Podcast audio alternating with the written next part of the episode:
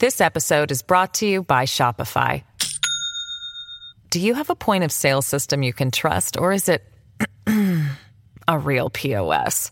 You need Shopify for retail. From accepting payments to managing inventory, Shopify POS has everything you need to sell in person. Go to shopify.com slash system, all lowercase, to take your retail business to the next level today. That's shopify.com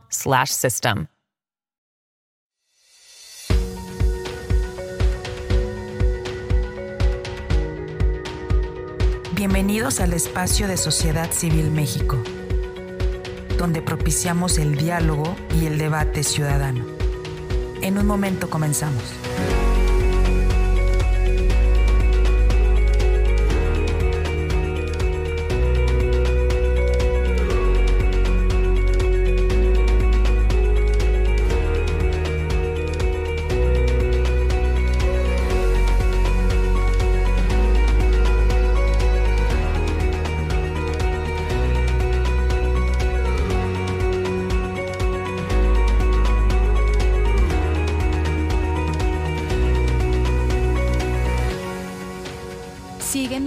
Redes sociales.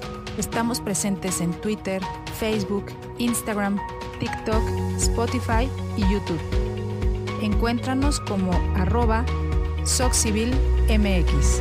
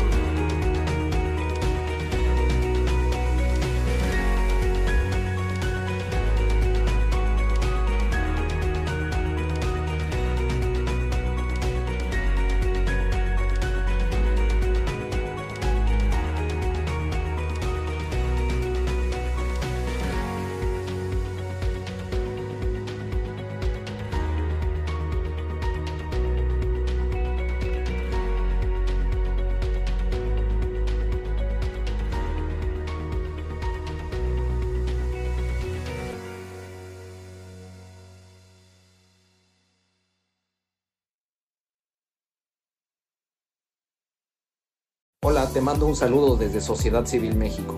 El 2024 cada día está más cerca y necesitamos de tu apoyo para poder acelerar el ritmo. Recientemente, Twitter nos invitó a unirnos a su programa de superseguidores. Hoy en día somos la primer plataforma de superseguidores en habla hispana. Esta plataforma permite a nuestros seguidores regulares puedan patrocinar nuestra iniciativa desde un solo clic. Visita nuestro perfil en Twitter e identifica dónde está la sección de Superfollow o Super Seguidor. Algunos están señalizados con una pequeña estrella. Sigue las instrucciones y listo. Gracias por ser parte de este maravilloso esfuerzo ciudadano. Somos Sociedad Civil México. Gracias. This episode is brought to you by Shopify. Do you have a point of sale system you can trust, or is it a real POS? You need Shopify for retail. From accepting payments to managing inventory, Shopify POS has everything you need to sell in person.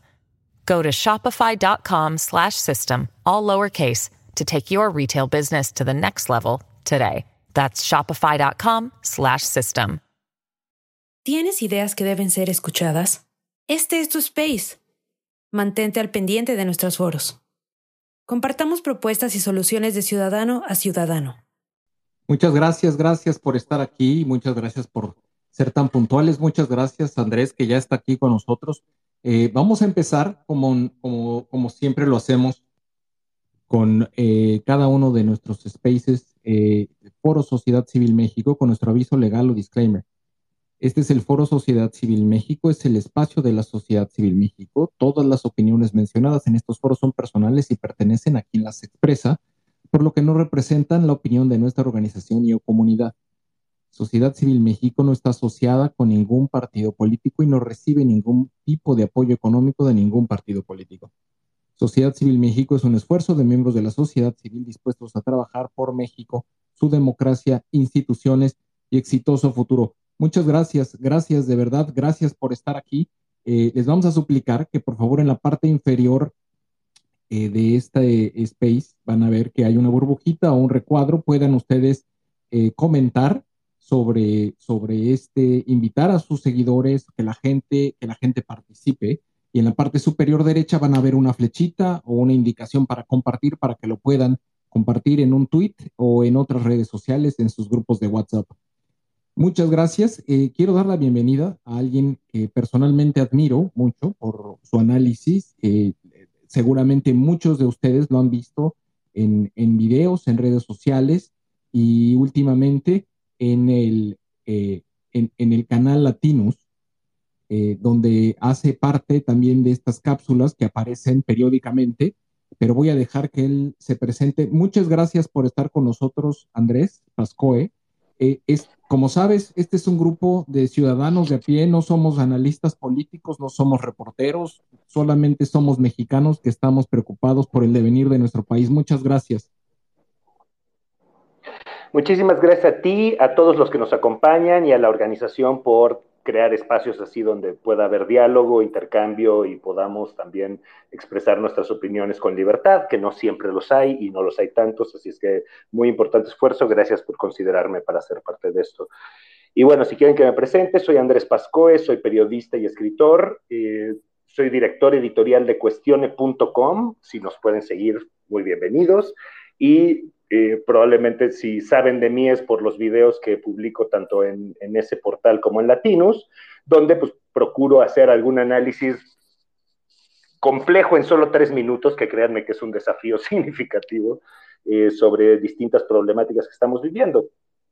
Y pues el que creo que les motivó a invitarme es el pasado en el que hablábamos sobre el péndulo político y cómo votamos emocionalmente, tomamos decisiones políticas emocionalmente y no siempre lo hacemos de forma racional e informada. Es correcto, nos pareció, nos pareció realmente muy interesante tu, tu bueno, la, como, como lo expones, la, analogía y el componente emocional. Aquí hemos tenido en diferentes espacios eh, la, la, posibilidad de discutir con analistas políticos, José Antonio Crespo, y hemos tenido a varios.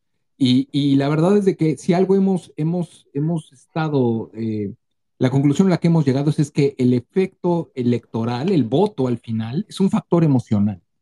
La gente o te cae bien o te cae mal. Puede haber una parte del electorado que quiere ver propuestas y escoge la mejor propuesta, pero si no conecta con el, con el candidato, difícilmente va a poder eh, votar por él. Y, y bueno, como, lo, como lo presentaste en esa cápsula, la verdad me pareció fascinante y queríamos tener un poquito más, eh, pues que pudieras compartir con la audiencia de nuestra comunidad eh, tus, tus, impresiones y, sobre todo el sustento científico que también y, histórico que le das a, a, este, a estos factores emocionales en los procesos electorales. Pues lo que me llevó a pensar en este tema es que todo el tiempo en una sociedad polarizada como la que estamos, donde hay odios y hay resentimientos y hay amores completamente apasionados por los políticos, tiendo a escuchar dos frases mucho, ¿no? La gente que, que critica al gobierno, pero ve que Andrés Manuel sigue siendo popular, tiende a decir la gente es estúpida, y la gente que está a favor del gobierno tiende a decir el pueblo es sabio, ¿no? Son como dos clichés en los que, que, escucho reiteradamente en distintos espacios. Y yo pensaba, los dos son en realidad estigmas o son visiones completamente superficiales, porque no son, ni el pueblo es bueno necesariamente, ni la gente es estúpida absolutamente. Lo que somos es que somos una ciudadanía emocional. Y entonces lo que pensamos que nos conviene o sentimos que nos toca, que nos emociona, que nos representa, termina siendo lo que nos motiva a votar en una u otra dirección. Andrés Manuel fue muy hábil en esto, en, la elección anterior, de realmente cautivar una emoción muy clave en la sociedad en ese momento. El cambio es urgente y estos no van a cambiar, ¿no? Ya tuvimos PAN, ya tuvimos PRI y las cosas realmente no han mejorado para muchísimas personas o sus frustraciones habituales se mantienen. Y entonces llega con un discurso muy enérgico y muy eh, entusiasta sobre cómo él representa el cambio. Finalmente recordemos que todas las elecciones se tratan de cambio, ¿no? Cambio para bien o cambio para mal, pero se tratan de cambio. Y entonces, lo que él logró fue capturar eso y ha pasado todo su sexenio tratando de mantener viva la llama de esa emoción, ¿no? De yo represento el cambio, yo represento el cambio. Podemos ver los hechos y cuestionarlos severamente en muchos sentidos, pero sigue manteniendo la capacidad de conectar con esa necesidad urgente que tenemos en México de que las cosas tienen que cambiar. Y en ese sentido ha sido muy exitoso. Yo hablaba de cómo este es un fenómeno que se han visto en muchos países de América Latina y muchos países del mundo. O sea, la diferencia entre Donald, entre eh, Barack Obama y Donald Trump era un perfecto péndulo político, ¿no? Pasar de un negro relativamente progresista a un blanco, sexista, racista, eh, pro armas, que representa todo el conservadurismo estadounidense, era eh, impecable en términos de escribir que Obama podía caerte bien, pero no logró cumplir con la promesa. Y Hillary representaba el sistema. Hillary Clinton representaba el establishment, ¿no? Y Donald Trump representaba al rebelde, al que está fuera, y además esto de ser rico y millonario y que le gustan las mujeres y tal, también conecta con una parte importante de la sociedad. Y entonces por eso también logró ganar. Lo mismo pasó en Brasil, que después de Dilma Rousseff vino Jair Bolsonaro, que eran completamente lo, opuesto, ¿no? Una mujer progresista que fue eh, parte de movimientos revolucionarios y que finalmente llegó al poder, pero pues terminó echada para afuera y reemplazada por un ultraderechista, misógino, conservador, etcétera, etcétera. En Chile también hemos visto este fenómeno, ¿no? Brincamos de la mujer izquierdista Bachelet al hombre eh, blanco conservador que era Sebastián Piñera y de ahí regresamos a, Gabriel Boric, que es el joven que representaba la gran promesa, ¿no? La gran promesa izquierdista de transformación y ahora le está yendo fatal, por cierto, al pobre, que lo lamento, pero... Y lo que se avecina en Chile es posiblemente un regreso de una derecha mucho más radicalizada que la que había antes. Y todos estos ejemplos de lo que nos hablan es de un fenómeno muy claro, de que la gente no está votando por, por ideología, no están votando porque alguien sea de derecha o de izquierda. Quizá hay propuestas específicas que merman mucho en el público, como temas como el aborto o, o la pena de muerte, cosas así específicas, pero eso en realidad no es por lo que el gran electorado decide. Deciden porque los gobiernos están fracasando, no están logrando cumplir con la gran promesa. Y cuando no lo logran, pierden el control de la narrativa. Y cuando pierden el control de la narrativa, que esto fue lo que le pasó a Peña Nieto, por ejemplo, después de la Casa Blanca y de la estafa maestra, ya no importaba qué dijera, nadie le iba a creer. Había completamente desposicionado su discurso y entonces le era imposible que alguien se sintiera convencido por su candidato, independientemente de que fuera bueno o malo. Y en cambio Andrés Manuel representaba la ruptura con ese pasado y la, este, la renovación nacional, digamos, ¿no? Entonces, en ese sentido, em, lo que yo pensaba y planteaba es la urgencia de que tratemos de pensar diferente cómo entendemos la política, porque puede caernos muy mal Andrés Manuel, pero pues tenemos que entender por qué sigue siendo tan popular. Porque nomás decir son la gente es tonta no nos va a resolver ningún tema, ni nos va a ayudar a entender mejor nuestras realidades. Y por eso creo que es este, fundamental que em, tratemos de mejorar nuestro, nuestra comprensión de cómo funcionan los fenómenos sociales y políticos.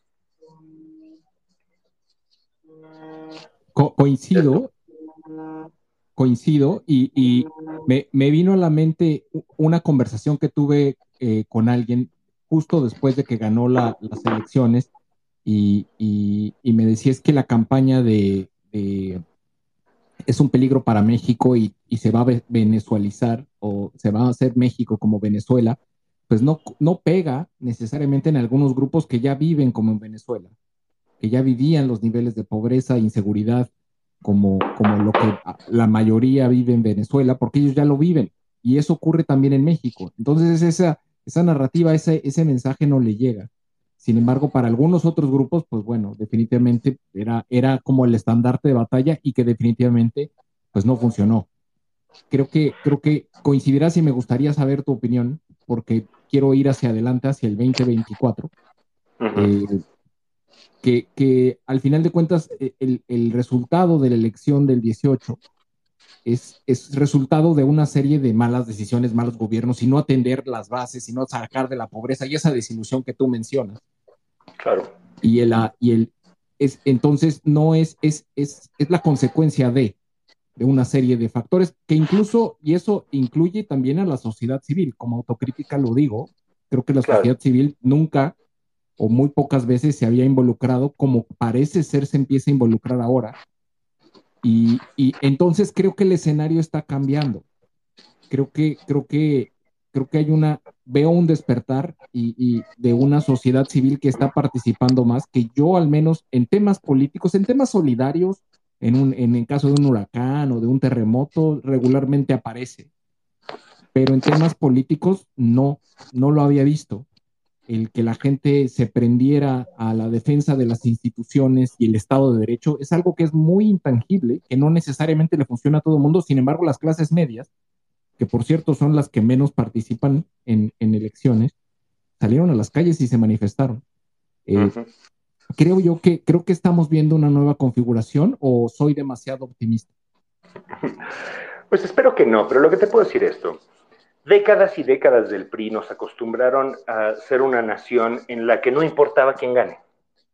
No importaba, daba igual, las cosas seguían más o menos similares, ¿no? Eh, cada gobierno era diferente y tenía sus matices y sus cualidades, si es que las tenía, y todos sus defectos, pero sustancialmente la vida de la gente no cambiaba. Entonces, pues, ¿para qué votabas o para qué te involucrabas, no? No, no podíamos este, incidir en nada a menos de que te sumaras a algún grupo corporativo sindical o a, o a algún este, sector priista. Y eso realmente, aunque han pasado tantos años, yo creo que sigue muy metido en el ADN mexicano. Pero lo que pasó a partir de esta elección, eh, con toda la frustración que nos dejó Peña Nieto y, Vicente Fox y Calderón en muchos sentidos, es que nos dimos cuenta que sí importa quién gobierna, ¿no? Porque las cosas sí se han sacudido de una forma muy desconcertante y todos los logros de la sociedad civil de la que tú hablas, en realidad sí se habían construido gracias a, una, a un sector, al menos de la sociedad civil, que estaba comprometido y movilizado. O sea, no tendríamos cines sin la sociedad civil, no tendríamos INAI sin la sociedad civil, no tendríamos montón, Comisión de los Derechos Humanos sin la sociedad civil. Todos esos fueron logros de sociedad civil organizada que salía y protestaba y exigía y demás, ¿no? independientemente de la clase social a la que pertenecieran. Pero esos logros de la sociedad civil que finalmente tenían la intención de proteger la democracia y proteger a la sociedad y tal, es muy irónicamente que han sido los objetivos principales del gobierno. Y lo son porque estorban, que eso es su intención. Su intención es estorbarle al, al, poder para que no haya un poder absoluto, para que haya contrapesos, para que haya rendición de cuentas, etcétera. Pero en la medida en que eso incomoda el discurso presidencial, porque lo que necesita Andrés Manuel es poder controlar la narrativa. Entonces, si él dice, ya no hay corrupción, y saca su pañuelito ese famoso, ya no hay corrupción. Ok. Pero sí hay corrupción. Pero ¿quién dice? Pues las instituciones que se encargan de eso. Ah, pues entonces hay que quitar esas instituciones, porque pues no puede ser que haya alguien que contradiga a, a, la voz de Andrés Manuel, porque eso es lo que le hace perder valor a su narrativa. Y ahí es donde puede empezar a perder control del poder emocional con el que ya tiene conectada la gente. El problema de la oposición es que no ha logrado construir una narrativa alternativa. Porque el tema es este con política. Los temas como los candidatos tienen que estar posicionados. Lo más difícil es posicionarse. Si quieres posicionar un tema, necesitas lograr que se cuele en la agenda pública, en los medios, en, el debate de las cenas en las casas, en las discusiones entre amigos. Si quieres que se posicione un personaje, necesitas lo mismo, ¿no? Que la gente lo reconozca, que sepa quién es, de dónde viene, o al menos más o menos qué representa. Y lo que hace Andrés Manuel es que posiciona temas. Entonces, como la oposición no logra posicionar sus temas, se cuelga de los temas de Andrés Manuel, porque ya están posicionados. Entonces es mucho más fácil hablar de lo que, decir que lo que Andrés Manuel dijo está mal, independientemente de que sea o no sea cierto, que tratar de posicionar un tema alternativo. Este es el desafío que no han logrado superar y por eso es que están teniendo un gran problema para lograr realmente construir un proyecto diferente, una visión de nación diferente. Una, una de, las, de los principios o ideas o pilares que, hemos estado trabajando junto con otro grupo de organizaciones que nos aglutinamos a través de Unidos, eh, es, es, el que el proceso tiene que entusiasmar porque no tenemos realmente un candidato que entusiasme o una candidatura. O sea, no, no existen los Cuauhtémoc Cárdenas, no existen los Cloutiers, no existe alguien que, que, tenga ese arrastre social. Incluso Colosio, ¿no? En su momento teníamos. Exacto, exacto. Entonces, quizá a través del, poder, del proceso, y, ese es, y es parte de lo que hemos estado trabajando en los últimos días, el tema del frente, eh, y, pues bueno, es, una, es, un proceso donde a través de la participación ciudadana pretendemos que la gente se vaya entusiasmando, se vaya, vaya, vaya metiéndose y vaya generando esa emoción que no genera el candidato. De repente nos encontramos ahorita con la disrupción de una candidata que, al menos en las redes sociales está, está conectando de una manera exponencial como yo al menos no había visto en este contexto, ¿tú crees que se están dando los ingredientes para, para tener un, ese, ese, ese, ese argumento que se escucha en todos los medios o históricamente o, se estuvo escuchando durante mucho tiempo de no hay oposición, no hay contrapeso, no hay partido, eh, no hay tiro, ¿no? Empezaron a salir con que si había tiro, no había tiro, que no había tiro. Claro. ¿Crees tú que eso, eso sea suficiente, el proceso para emocionar? Mira, yo te diría esto el triunfo de Andrés Manuel en 2018 fue tan desconcertante para los partidos tradicionales que se han tardado muchísimo tiempo en, entender y reordenarse y descubrir cuál era el problema. Y, si ustedes recuerdan los primeros años de este gobierno, la oposición estaba dando tumbos por todos lados, ¿no? Y votaban, votaban junto con Morena la mitad de las cosas y tal, aunque no necesariamente estuvieran de acuerdo, independientemente de que fueran buenas o malas propuestas. Pero el hecho es que les ha tardado muchísimo más de lo que debería haberles tardado darse cuenta la urgencia de empezar a reconstruirse, reconstruir sus imágenes, reconstruir este, su, su planteamiento ante el público. Y entonces tienes un alito que se niega a soltar el poder a pesar de que, pues, en general, incluso dentro del PRI es visto así como un, un verdadero problema en vez de ser alguien que soluciona. Y eso, ese tipo de personajes que están aferrados a su coto de poder, porque no lo pueden soltar porque siguen sin aceptar que en realidad fue ese sostenimiento al coto de poder lo que les causó la catastrófica derrota. Y en ese sentido yo creo que a mí me, me parecieron muy interesantes los primeros esfuerzos del, del, Frente Amplio, además que me parece un bonito nombre porque me recuerda a Uruguay y tal, pero em, yo, yo sí veo un problema creo que otra vez se están colgando de la narrativa de Andrés Manuel, porque Morena saca su proceso, que pues a todas luces pues está al borde de la ley, ¿no? Y entonces lo que la oposición hace es que reacciona y termina haciendo su propia versión, que ahorita vemos sus características específicas, pero lo hacen en respuesta, porque dicen, nos están comiendo la agenda, que era cierto, que es cierto, y entonces pues tenemos que hacer nuestro propio proceso y entonces empieza a estar y entonces pues los acusan de imitadores y tal.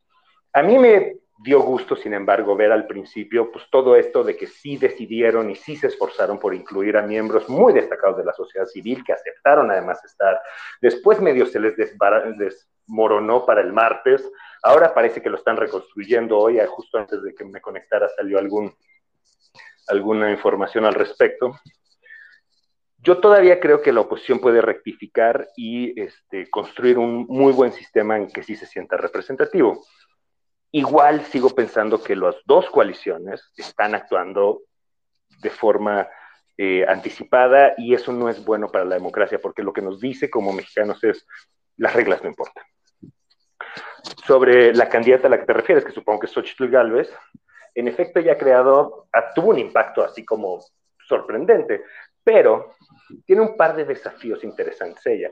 Uno tiene que posicionarse, y aquí vuelvo al tema del posicionamiento. En muchos sectores de la sociedad Xochitl Galvez es conocida y reconocida. Pero en términos así amplios del, del gran votante, digamos, yo creo que su imagen o su figura todavía necesita ser conocida. Eh, y ser conocido es absolutamente crucial para ser electo, porque ¿cómo conectas con alguien que no conoces o que no te representa nada? Ella va a tener que hacer un gran esfuerzo para darse a conocer. Creo que hay muchos sectores que no tienen ni idea quién es y eso, eso lo va a tener que enfrentar. Y en segundo lugar, creo que ella tiene un riesgo de desinfle, que esto le pasa a algunos candidatos y se ha visto en muchas ocasiones de que alguien empieza fuertísimo y de pronto por algún errorcito, por alguna calamidad, por, por lo que sea, desconectan. Y entonces empiezan progresivamente a perder. Y entonces empiezan, se empiezan a esforzar así como gatitos para subir la pared, tratando de recuperar el, el impulso y, pues nunca lo recuperan, ¿no? Pasó un poquito con Anaya en algún momento, me parece que empezó así como el joven diferente, este moderno, bla, bla, bla, y pues después se desinfló y nunca logró, nunca logró ser realmente competitivo. Entonces, ella tiene esos dos desafíos importantes. Vamos a ver si los puede superar y espero que, que sea que si, o sea, si logra ser la candidata, espero que lo sea eficientemente, porque sería interesante que la elección sea interesante, porque lo que vemos ahorita es que la elección en realidad está entre dos personas, que son Sheinbaum y Ebrard. Una de las cosas que hemos hablado es que, digo, Adán Augusto y el resto en realidad no tienen ninguna posibilidad. Estos dos se van a disputar la interna de Morena y ahorita viendo las encuestas, esa interna es la elección presidencial, a menos de que la oposición logre realmente dar un brinco muy, muy importante. Y Xochitl puede ser la persona para eso. Vamos a ver si lo, en efecto lo logra. Ya, no, muy bien, no, interesante. Eh, digo, te comento nada más algunas precisiones y, no porque las leí y no porque me las contaron, sino porque hemos estado nosotros trabajando directamente en el proceso eh, lo que se presentó y, específicamente el frente, la idea del frente, el concepto, el método de selección, eh, sí fue un proceso de negociación entre los partidos políticos y organizaciones de la sociedad civil que les presentamos una propuesta tal cual. Y no, no, no fue necesariamente de, cómo, cómo hacemos y copiamos. Y es más, los tiempos se dieron hasta que se terminaron las negociaciones, porque no fue necesariamente fácil eh, el que los partidos se abrieran a la ciudadanía. Y eso, y, dentro de, y dentro de ese proceso, es que ahí voy a lo del, lo de, lo del mini INE que se desintegró y que luego que no. Es que eran dos procesos paralelos. La verdad es que y, el, se, se, se, negociaba al mismo tiempo, se tenía el plan B, si no se tenía apertura por parte de los partidos, era irnos por la libre haciendo nuestro propio proceso. Y es ahí el, el, comité, el MININE con Aguayo y con las personas que después se deslindaron, porque ellos iban a hacer un, iba a haber un propio INE con otros tiempos. De hecho, eran otros tiempos, otros tiempos eh, que implicaban otros compromisos para ellos también de dedicación en esto. Cuando se logra abrir a los partidos, se establece una nueva negociación y ellos dicen yo quiero participar y se establecen también otros tiempos entonces, estas personas ya no podían, tendrían que haberse comprometido 100% de su tiempo a, esta operación y muchos de ellos tienen trabajos en otros lados y no le podían dedicar el tiempo. Entonces, por eso es que se salieron. Ahora, el, el, en términos de la estructura legal y la ilegalidad, digo yo, el, la figura que tienen en, en, en Morena pues no existe legalmente. La figura de un frente existe en México y va a cumplir con las reglas y de hecho se va a asignar en las, frente al INE y con la sociedad y, van a ser auditados con los, con los parámetros establecidos para los frentes regulados. O sea, es, creo que sí hay sus diferencias. Al final, eh, dado que el objetivo es, muy, muy semejante, que es lo que va a terminar coincidiendo es con un proceso de elección en el 24, pareciera que están haciendo lo mismo, pero no están haciendo lo mismo son, tiene sus matices y nosotros nos hicieron un análisis jurídico del nivel de ilegalidad y, y, pues bueno, frentes en México han existido eh, desde, desde el frente, incluso López Obrador y Cuauhtémoc Cárdenas armaron un frente, ¿no? Cuando, cuando establecieron una de sus alianzas.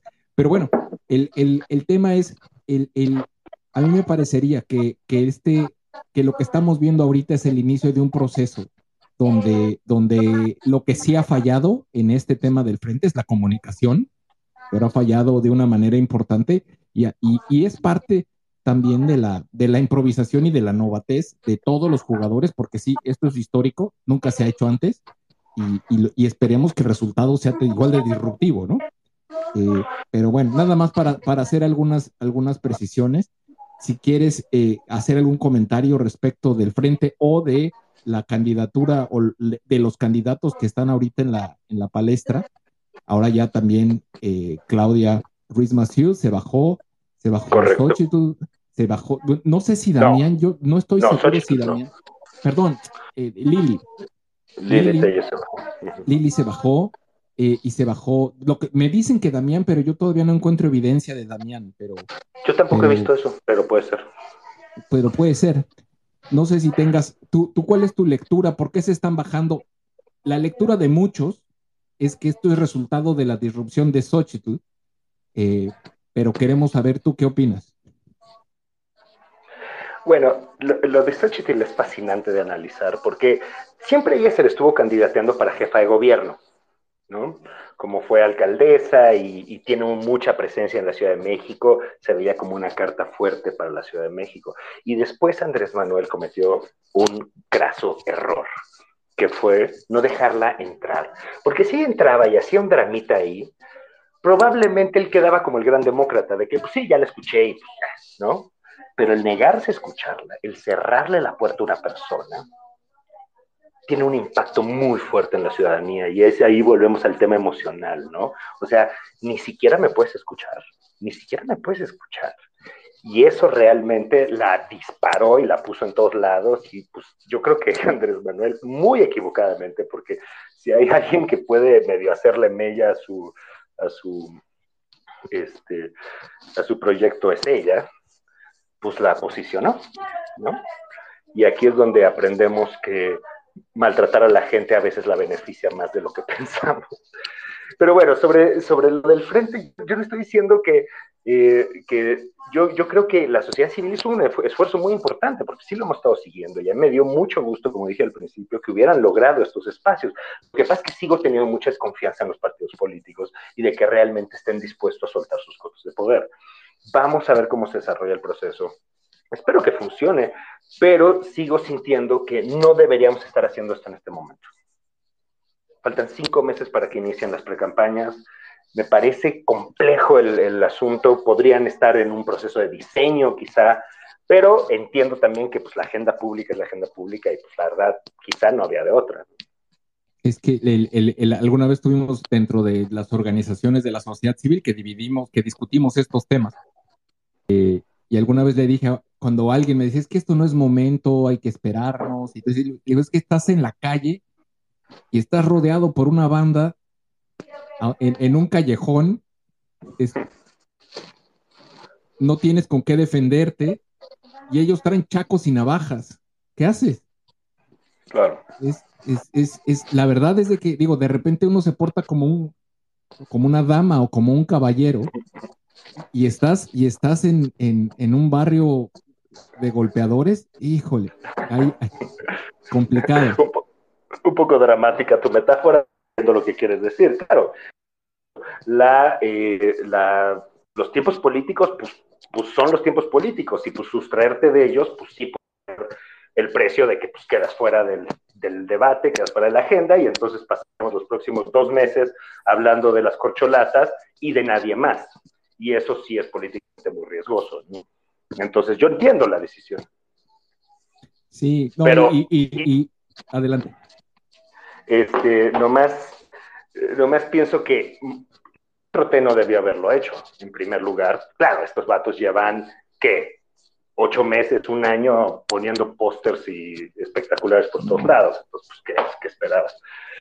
Fui a Puebla hace poco, justo después de el día de la batalla de Puebla, y era impresionante. La carretera estaba llena de, de espectaculares de Adán Augusto y, em, y bardas de Sheinbaum, ¿no? Lo que yo pensaba, esto tiene que ser un mensaje de Dan Augusto a Sheinbaum, porque Sheinbaum recorrió esa carretera el día anterior. Entonces estoy seguro, esto es especulación, por supuesto, no, no puedo, puedo demostrarlo, estoy nomás pensando en voz alta, que él dijo, quiero que Claudia vaya todo el camino viendo mis espectaculares, y pues lo logró. Así es. Sí, no, totalmente. Sí, si me permites, hay, hay algunas personas de, de la comunidad que quieren, pidieron el micrófono, seguramente querrán hacer alguna pregunta. Eh, Claro, voy, a, voy, a, voy a pedirles, por favor, que eh, se puedan presentar y que puedan hacer su pregunta. Adelante, el mero fuego. Sí, hola. Fíjate que coincido igual que tú, Gabriel, este, en ¿Cuál es tu que, nombre, perdón? Eh, perdóname, Ricardo, este, me llamo, Ricardo. ah, me dicen el mero, el mero fuego. Este, entonces, pues sí coincido en que sí es una cuestión social, este, normalmente los votos son más, eh, digamos, emocionales, sería la palabra, que pensados. Y es por eso que siempre ganan los más populares y a veces no los más capaces. Nos tiene que mover algo del candidato. Y nos mueve este, su manera de hablar, su vida, este, su cuestión social, cómo han vivido, cómo surgieron de la sociedad. Y eso nos mueve mucho más que sus capacidades. Si fuera por capacidades, México no estuviera como está en este punto, ¿no? Entonces, este, sí coincido totalmente en eso. Y hoy precisamente este, tenemos una candidata muy fuerte que es Xochitl Gálvez, que viene a cubrir varios flancos. El, el, el, franco donde sí tiene esa popularidad, esa, esa parte que conecta con todos los sectores sociales, porque está preparada y conecta con las personas que tienen cierta capacidad intelectual pero también viene del pueblo y conecta con la gente del pueblo y viene de una etnia, de un linaje, más que nada, este, un linaje eh, indígena y habla dialectos y conecta con todo el sur de México, con esa gente que viene ahí y representa entonces eh, lo que viene a ser el éxito, ¿no? Lo que viene a ser que con trabajo se puede representa todo esto. Entonces ella conecta con todo el mundo y también está preparada y tiene una carrera este, bien hecha en la política, donde ha realizado muy buenos papeles y no tiene cola que le pise. Entonces yo creo que ella conecta hacia todas direcciones. Por eso es que se puso muy fuerte a, a partir de que le cierra la puerta al presidente. Como ella bien lo dice, me cerró la puerta el presidente, pero me abrieron la puerta de muchos mexicanos. En, ese fue un graso error de, del señor, que siempre ha sido un gran político, hablando en términos de, de, de manejar la, este, la, narrativa, y pues ahí se le fueron las cuatro, como decimos acá, ¿no? Y por otra parte, fíjate que coincido con Gabriel totalmente con sociedad civil cuando dice, ellos traen chacos, navajas. Yo no creo que haya sido muy dramática su, su, este, su, eh, su ¿cómo se puede decir? Descripción. De su analogía. Yo creo que yo creo que se quedó corto. Ellos traen matralladoras y traen granadas y traen todo y aparte de que traen todo tienen licencia. Tienen y eso es más grave, o sea, aparte de que traen todo eso que acabamos de decir, traen licencia. Y eso es muy grave porque pues ellos pueden hacer lo que les venga en gana y no hay quien les ponga un alto. Pero si lo hace la oposición, ellos son los mismos que te castigan y son los mismos que se van a encargar de lanzarte a la WIF y de lanzarte a cuanto poder tienen en sus manos para acabarte. Entonces yo sí creo que, que en esta analogía, sociedad civil en esta ocasión y en muchas, porque eh, le sabe, tiene toda la razón. Entonces es momento de redoblar esfuerzos, es momento este, de, de alinearnos y, y, pues muchas gracias por el micrófono. Coincido contigo en que eh, son votos eh, que tienen que ver más con la parte emocional que con la parte intelectual, este, pero hoy tenemos una candidata que yo creo eh, apunta hacia todas direcciones. Trae una escopeta, no le da un pájaro, le da a todos los pájaros que hay ahí, suponiendo que los pájaros seamos la, la, sociedad, ¿no? Entonces le da a todas las direcciones y a todos los sectores sociales. Y vamos con ella y yo creo que podemos ganar la elección. Gracias. Hombre, muchas gracias. Eh, no sé si tienes alguna, alguna eh, reacción, Andrés. Bueno, yo lo que te diría es, yo en lo que estoy de acuerdo es que Xochitl tiene una gran ventaja que es que es creíble. O sea, la escuchas y como que le crees. Y esto pasa con muchísimos políticos, priistas, panistas o, bueno, o de cualquiera. Eh, que es que suena sincera, ¿no?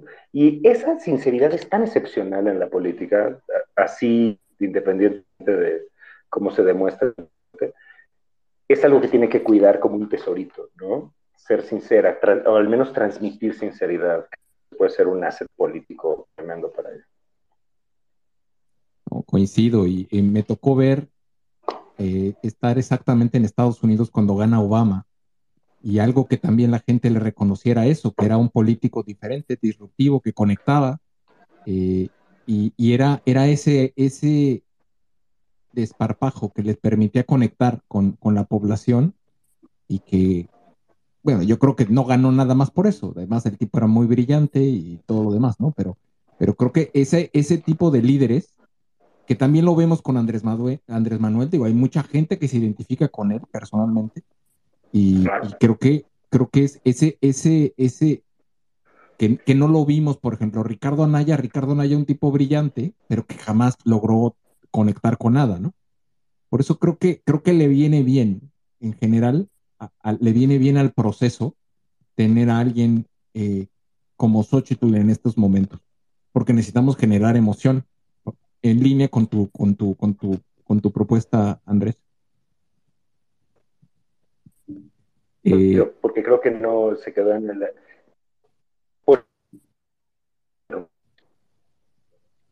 No, te estamos perdiendo, Andrés.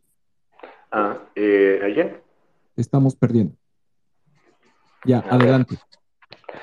No, que, que, en efecto tú, tú decías que si estas personas se habían, como Lili y Claudia, se habían bajado de la contienda, yo creo que el, el diseño que hicieron es un diseño bastante desafiante.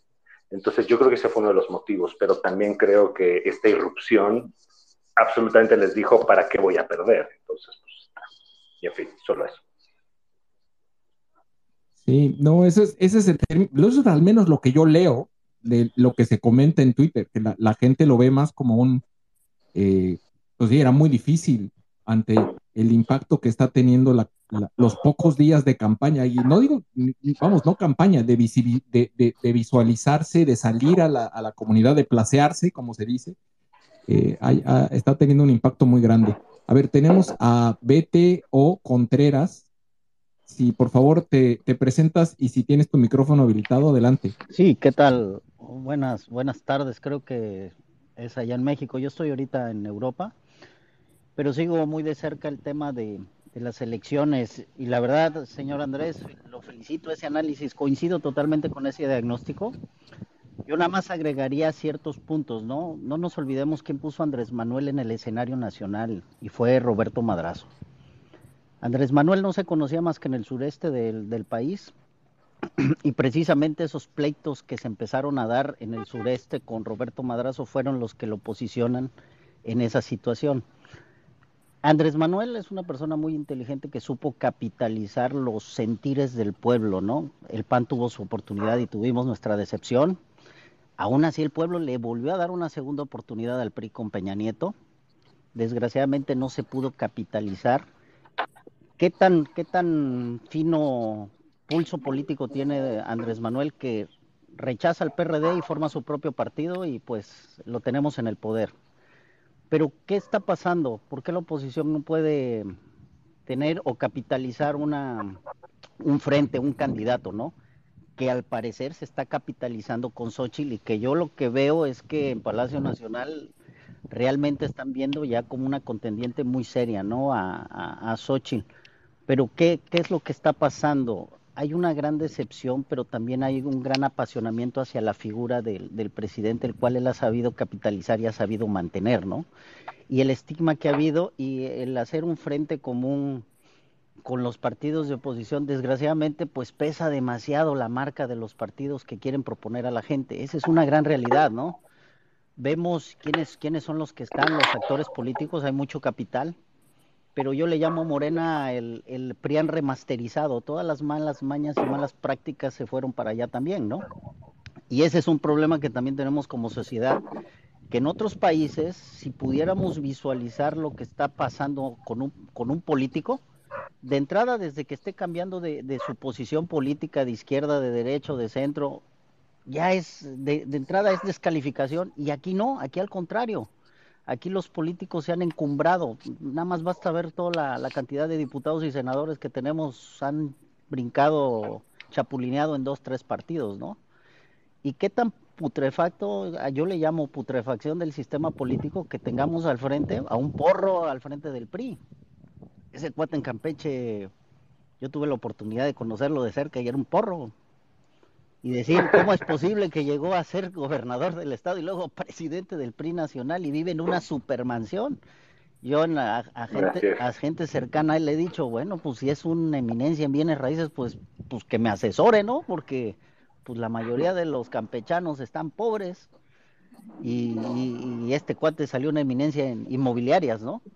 En bienes raíces. Y luego si uno se va hacia la zona de Yucatán, he tenido la oportunidad de andar toda esa zona, y qué casualidad que el famoso Nico es un gran empresario en Yucatán, con bienes raíces de millones de pesos.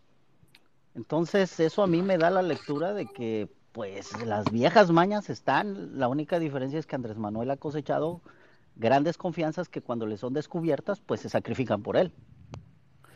Voy a poner ejemplos. Este, en Campeche fue candidato a la, a la gobernatura por el PAN, Mario Ávila.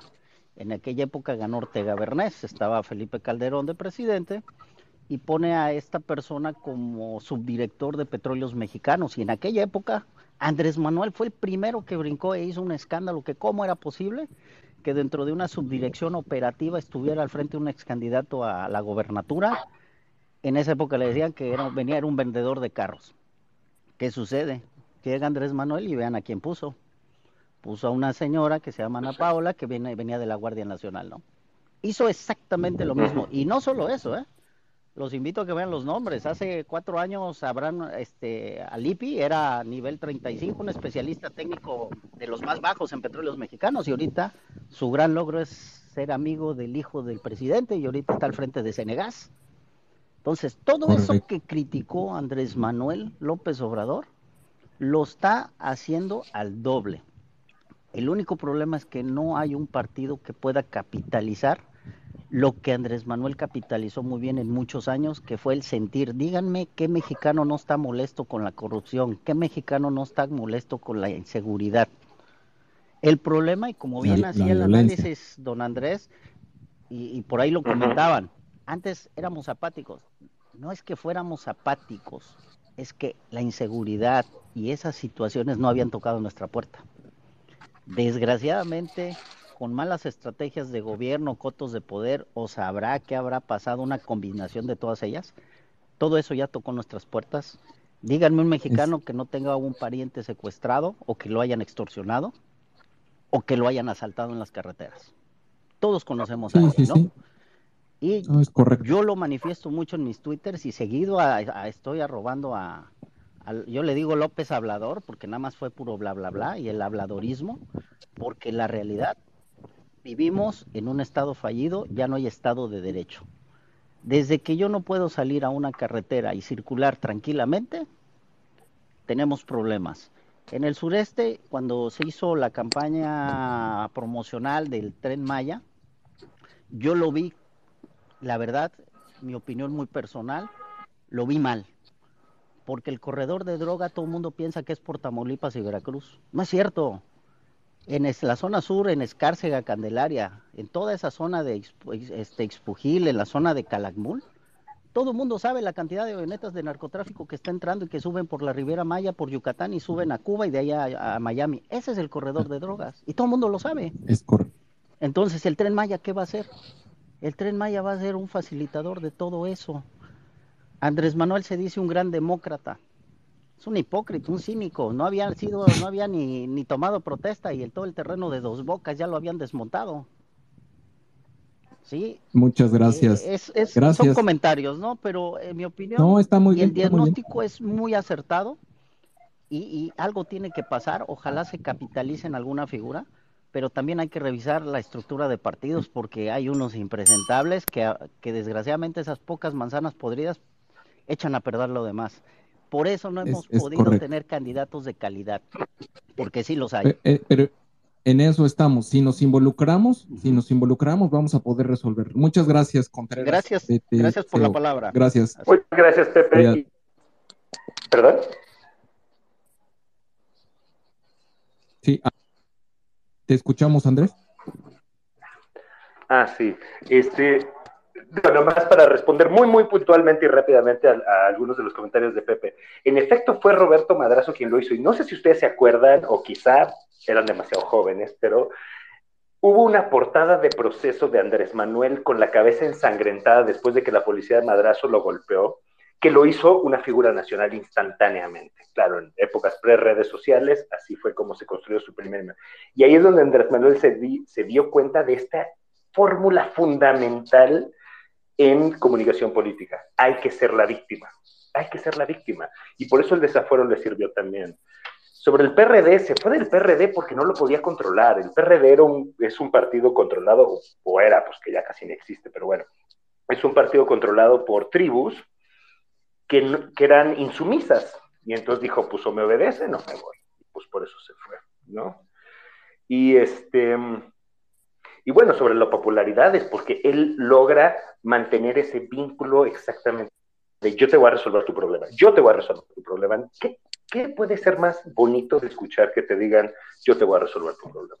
Y ya si no lo resolviste, bueno, pues ni modo, pero la expectativa la ha logrado mantener viva durante todo este tiempo. Ya. Es, es correcto y es y por eso mismo siempre nosotros reclamamos que debe haber mayor participación para que no se quede solamente en generar la expectativa y también involucrarse, por, porque si uno delega la acción de poder a alguien, a un político, pues seguramente las cosas van a salir mal. Entonces tenemos que involucrarnos y crear, eh, pues, politizar al ciudadano, que eso es algo que, en la sociedad civil estamos muy débiles. Pero vamos, Gustavo, ¿cómo estás? Buenas tardes. Buenas tardes a todos. Muchas gracias, sociedad. Felicidades. Tienes un ponente de lujo, eh, don Andrés, su servidor Gustavo gracias. Andrés, desde, Chilpancingo Guerrero. Lo sigo, me encantan sus eh, videocomentarios. Recomiendo eh, al 100% que sigan a don Andrés. De verdad, es clarísimo en sus exposiciones. Me encantan y es por eso mi recomendación tres comentarios y una pregunta rapidito, porque como siempre, como siempre sociedad, este, tienes la casa llena. Eh, sobre el posicionamiento narrativa de la narrativa de López Obrador. Yo creo que este posicionamiento se debe a dos cosas. Primero, miente y promete únicamente. Así, ¿quién no tiene eh, posicionamiento en, una narrativa y sobre todo con sus seguidores, ¿sí? Eh, yo no le creo nada y creo que de los que estamos aquí, aparte de no creerle, lo desmentimos. Y la otra, eh, el otro factor que le da posicionamiento es que no había, ¿sí? Frente a él nadie que, que diga nada, ¿sí? Ahorita ya estamos viendo, por lo menos esta semana, eh, eh, ha perdido mucho la narrativa él, el presidente, y no se diga sus corcholatas. Yo no veo sus campañas para nada, pero me metí eh, nada más para, para curiosa, curiosear y este y todo el mundo está hablando de, de, nuestro método, de nuestro frente, todos los, las corcholatas. Eso es bueno, ¿sí? Por eso yo creo que, que la narrativa, el posicionamiento se debe a esos dos factores.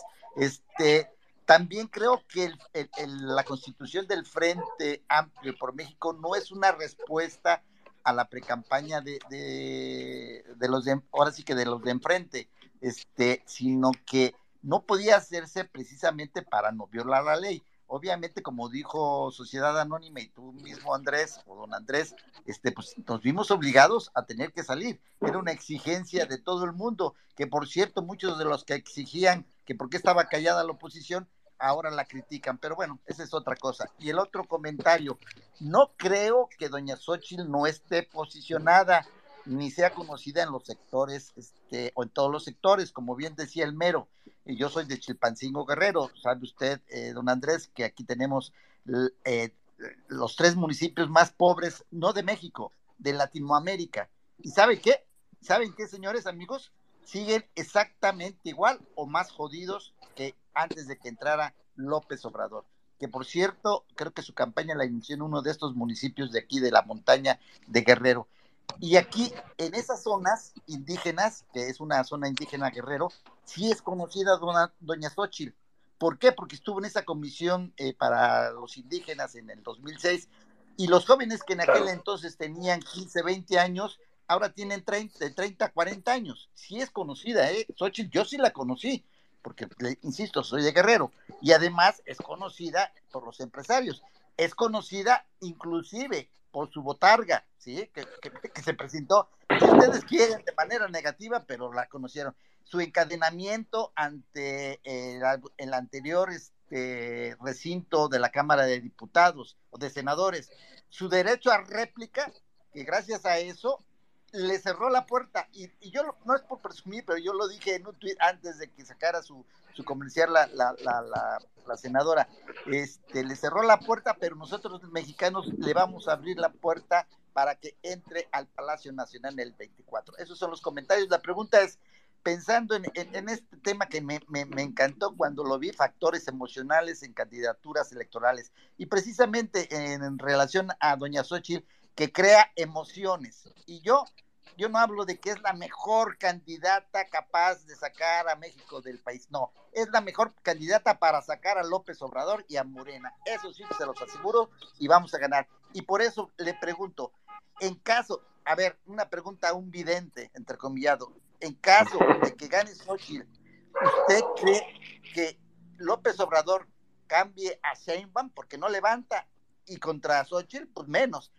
Que cambie esa candidatura de Sheinbaum por la de eh, Marcelo Eddard? Esa es la pregunta. Felicidades, sociedad. Felicidades, don Andrés. Lo seguimos y, buenas tardes. Aquí sigo pendiente. Muchas gracias, Gustavo. Eh, mira, sobre el posicionamiento de Xochitl yo creo que hay sectores específicos en los que es muy conocida. Quizás estoy equivocado, tendremos que ver lo que dicen las próximas encuestas que probablemente ya se están levantando sobre su nivel de conocimiento a nivel nacional. Eh, yo estoy seguro que hay muchos sectores donde es conocida. Vamos a ver qué tan amplio es el electorado, el electorado que la conoce. Espero que sí, pero la verdad no sé. Mi impresión es que no tanto. O sea, siento que es un desafío que ella tiene que al menos ser considerado. No lo veas como una crítica, es una observación. Ahora, yo creo, de, lo que veo del proceso interno de Morena, em, yo creo que López Obrador estaría dispuesto a que no fuera Sheinbaum, ¿eh? O sea, me, tengo la impresión de que es su favorita, pero si no queda ella, si queda Ebrard, por ejemplo, yo creo que él estaría dispuesto a aceptarlo. Lo que no creo es que tenga la posibilidad de cambiar a su candidata durante la campaña porque sería catastrófico. Imagínate. Entonces, no, yo, yo creo que, aparte, aparte espera, eh, Andrés Manuel es muy necio, él nunca cambia de opinión. Si ya quedó alguien, ya quedó alguien y se acabó. Me sorprendería muchísimo. Ah, ojalá, ojalá. Sí, es, ese, pues vamos a ver cómo, gracias Gustavo, quién sabe cómo se vayan configurando las cosas y antes de entrar al tema de, y, la verdad me gustaría mucho saber tu opinión, Andrés, eh, porque pues, Movimiento Ciudadano también es un partido que ahí está, ¿no? Que no quiso formar parte del frente y que estratégicamente se está posicionando para escoger a, su candidato a finales de año y seguramente querrá recoger a todos aquellos que se van a salir desilusionados de estos procesos. Eh, no sé, me puedo imaginar a Claudia, me puedo imaginar a Lili, eh, o a cualquier otro, ¿no? Eh, antes de entrar a ese tema que me gustaría que le entráramos, quiero, quiero pasar el micrófono a Mauricio, que también hay un tema muy importante que, tenemos que hablar, eh, que es el tema del abstencionismo, porque el abstencionismo es parte también, es resultado de la falta de emociones, o sea, no conectas y, Mauricio está haciendo un trabajo excepcional, pero no, pero no, no, no voy a hacer ningún spoiler. Eh, Mauricio, adelante. Oye, muchas gracias. Buenas tardes a todos, Andrés. Eh, un placer estar aquí compartiendo el micrófono contigo, sociedad. Muchas gracias por el tiempo. Si me permites, antes de, hacer un breve comentario sobre el abstencionismo, quisiera nada más hacer una anotación con relación, relación a Xochitl, porque creo que el fenómeno de Xochitl ha despertado una esperanza en mí como en millones de mexicanos. Y creo que adicional a las virtudes como candidata que ya han sido muy analizadas y explicadas por todos, por su experiencia de vida, por su experiencia política, creo que estamos subestimando eh, mucho a, a Xochitl como, como presidenta, porque ella ha sido muy clara en exponer sus propuestas de políticas sociales y ha sido muy clara en el sentido de decir, oye, yo no estoy en contra de las políticas sociales, pero creo que deben de ir acompañadas. Y eso es una regla que es eh, universal. En todos los países desarrollados, los apoyos sociales tienen que ir llevados de la mano de un acompañamiento que te lleven a que ya no ocupes el apoyo social más adelante, para que realmente puedas tener lo que ella sufrió, lo que ella vivió, el, la movilidad social, ¿no? Entonces yo creo que ella tiene una inteligencia política este, que nos va a sorprender a todos, más allá de que solamente pueda mover nuestras emociones y que, este, y que eso genere un voto mayoritario que pueda ganarle a Morena.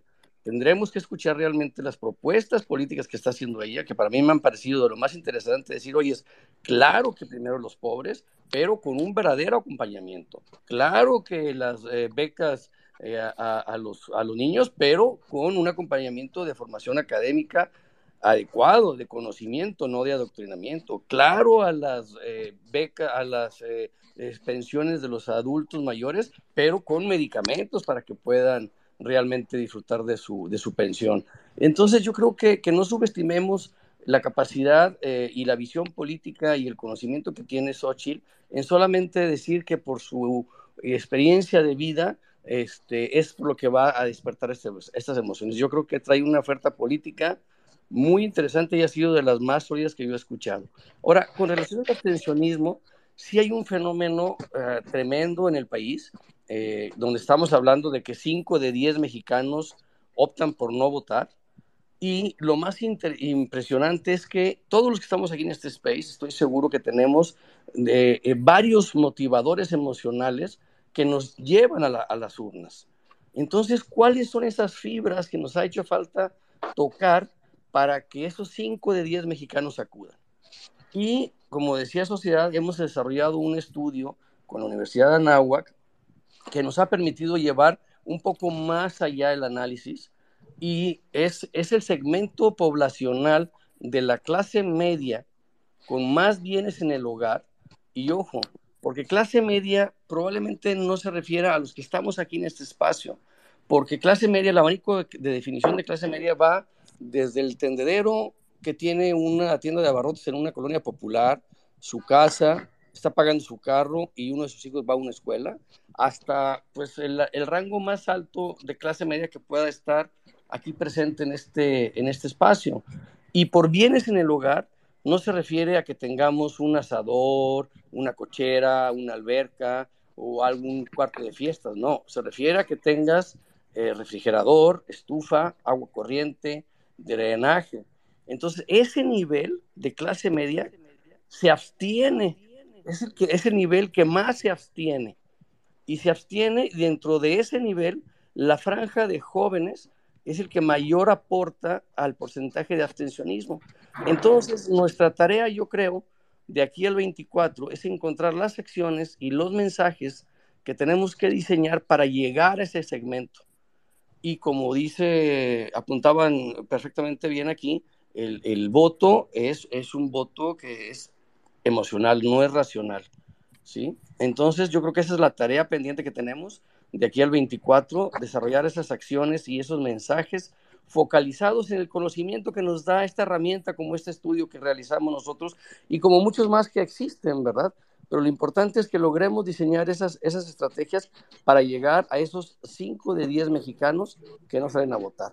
Y lo vemos ahorita en las elecciones pasadas si tú ves el comportamiento de las elecciones del Estado de México, y analizas los números de la elección del Estado de México, te vas a sorprender de que en la elección del Mazo contra la elección del 23 es exactamente la misma participación y la misma este, porcentaje de abstencionismo y las mismas estructuras partidarias que salen a votar. No se logró por los candidatos despertar a la sociedad civil que pudiéramos rescatar de la, de la franja del abstencionismo los porcentajes necesarios para poder revertir el triunfo.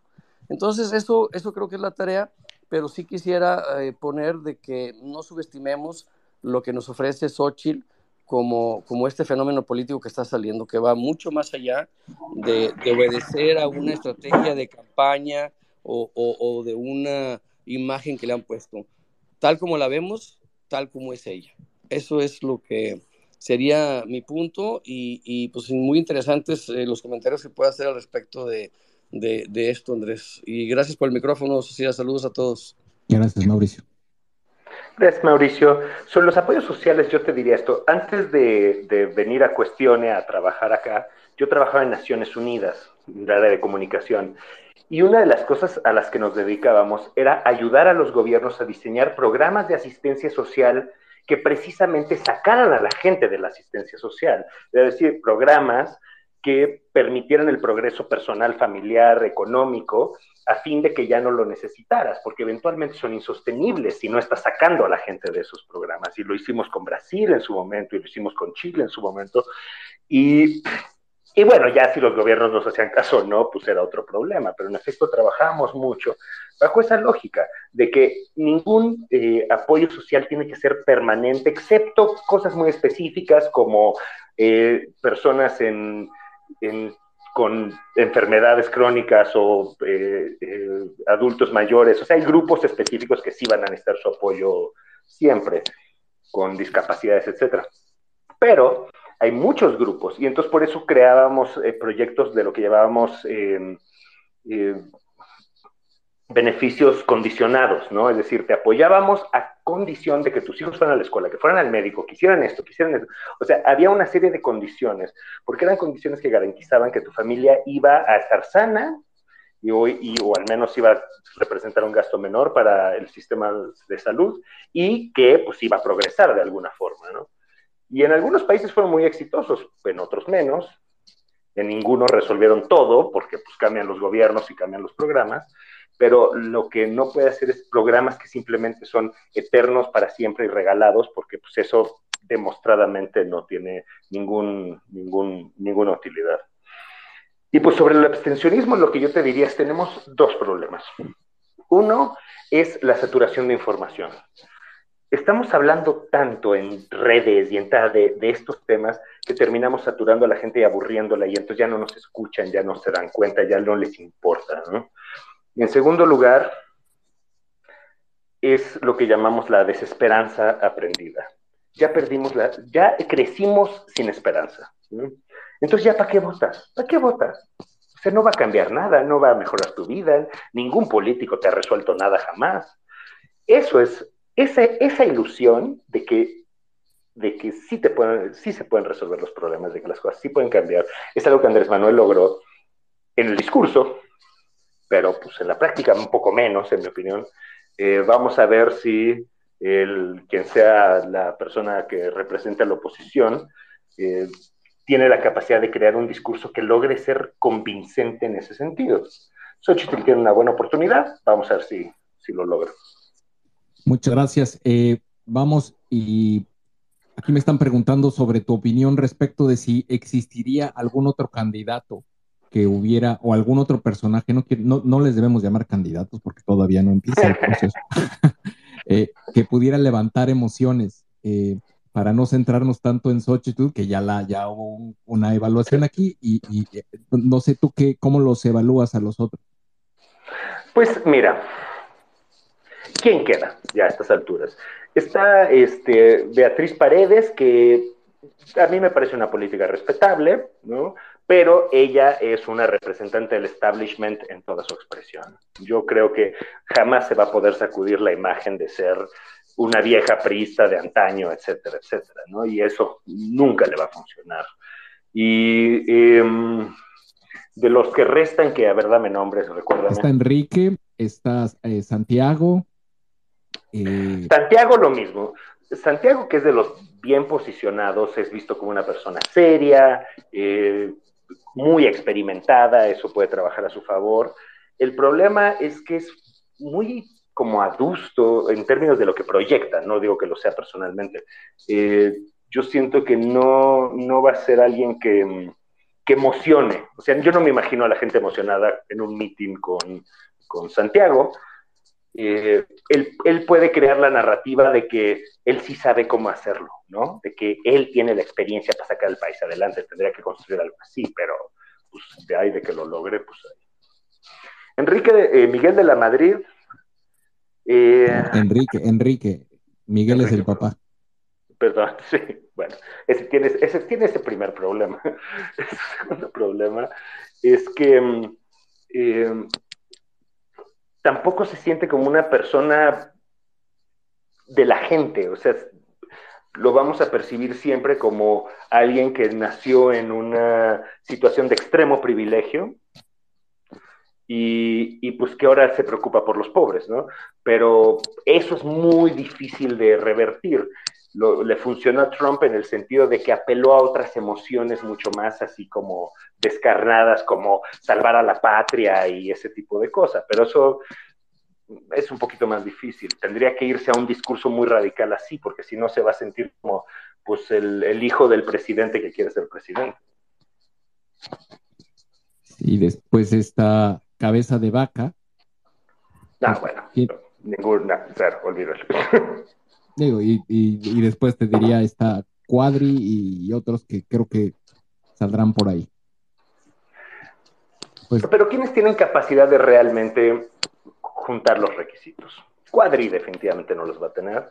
Em, cabeza de vaca, aunque haya sido exonerado, va a arrastrar la sospecha de corrupción siempre. Y eso y eso le convendría muchísimo al oficialismo, ¿no? O sea, él sí es el regreso de los políticos de siempre. Yo creo que él la tiene muy cuesta arriba.